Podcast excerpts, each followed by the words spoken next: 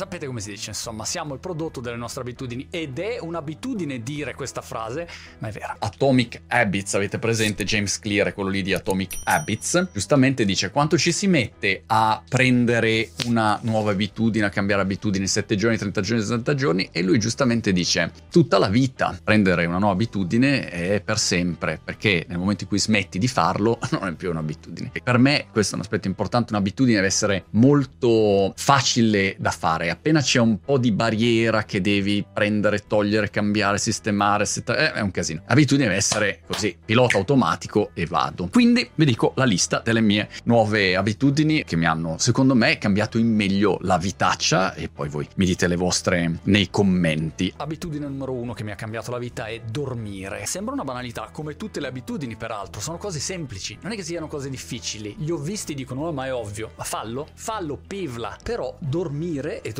bene fa tutta la differenza del mondo. Se avete dei dubbi in proposito o se eravate come me da sbarbato che credevo nell'idea del ma dormi 4 ore per notte perché sei un fenomeno, lavoro e poi dormo e mi sveglio e dai, non ho bisogno di dormire. cazzate, cazzate qua che ci infilano il cervello. Guardate semplicemente una mamma. I primi due anni. Io ho quattro figli, vi garantisco, guardate i primi due anni. Qua in Inghilterra si definisce il baby brain. Una donna al baby brain non riesce a pensare perché se non dormi come fai a pensare? Come se tu fossi ubriaco in sostanza. Sei lì fuori, fuori, fuori come una biglia. Dormire il giusto e poi quando uno è sveglio farà del suo meglio. Doccia fredda al mattino, due minuti di doccia fredda. Cerco a volte due, tre minuti. Oh, è fredda vera l'acqua qua. La doccia non è per niente una passeggiata di salute, però devo dire che è una cosa che quando esco, wow, mi sento... No, bene è una parola forse esagerata, però c'è stato come dire un impatto, sento un effetto senz'altro positivo. È una cosa che ho fatto gradatamente. Sono partito che all'inizio facevo 3 secondi, ah, 5 secondi, 10 secondi, no, voglio, voglio. E adesso, insomma, ho maturato un po' di esposizione. Peraltro, se uno dicesse, vabbè, Monti, ma fai il bagnetto qua nell'oceano di Brighton, mm, la mia perplessità ce l'avrei. Poi, vabbè,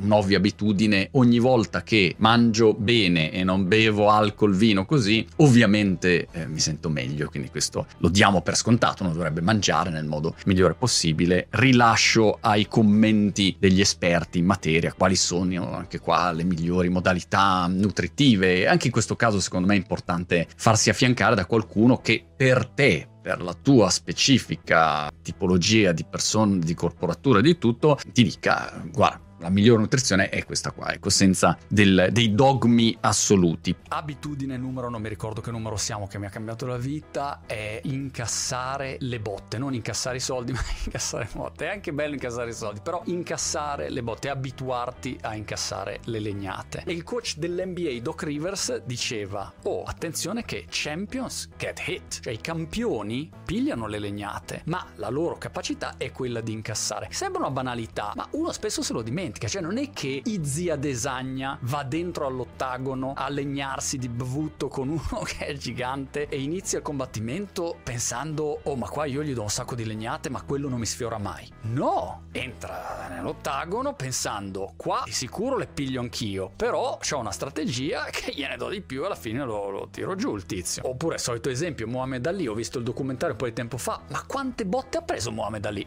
Una marea. Però vedi le clippine su TikTok che c'è ci sono tre che girano dove lui schiva tutto, schiva tutto, eh, non lo prendi mai, non lo prendi mai. Sì, in quella clip, ma per il resto della sua carriera lo prendevano in due minuti. La sua differenza era la capacità di incassare, incassava, incassava, incassava e poi andava avanti uguale e poi riusciva a vincere uguale. Questa è la differenza, che è una bella abitudine, cambia proprio la tua mentalità. Oh, intendiamoci, non è che sia piacevole perché le botte fanno male anche agli incassatori, però. Poi non lo so quali altre abitudini, ditemi le vostre nei commenti, quali sono le abitudini che vi hanno cambiato l'esistenza. Stavo pensando che ho visto l'allenatore di Serena Williams, che anche lui ha un paio di frasi in cui mi ritrovo perfettamente. Una è l'abitudine ad allenarsi per ripetere in continuazione un gesto, non perché tu voglia necessariamente farlo diventare perfetto, ma perché vuoi che diventi un gesto automatico. Ecco, quello mi piace un sacco delle abitudini, la possibilità di arrivare a reagire in modo automatico nel modo in cui vorrei essere, al posto di rivedermi ogni volta e criticarmi e dire Monti, ma perché non sei comportato così? No, in automatico faccio la cosa giusta. Com'è che diceva Warren Buffett sulle abitudini? Le catene delle abitudini sono troppo leggere per essere avvertite, finché però non diventano troppo pesanti per essere spezzate.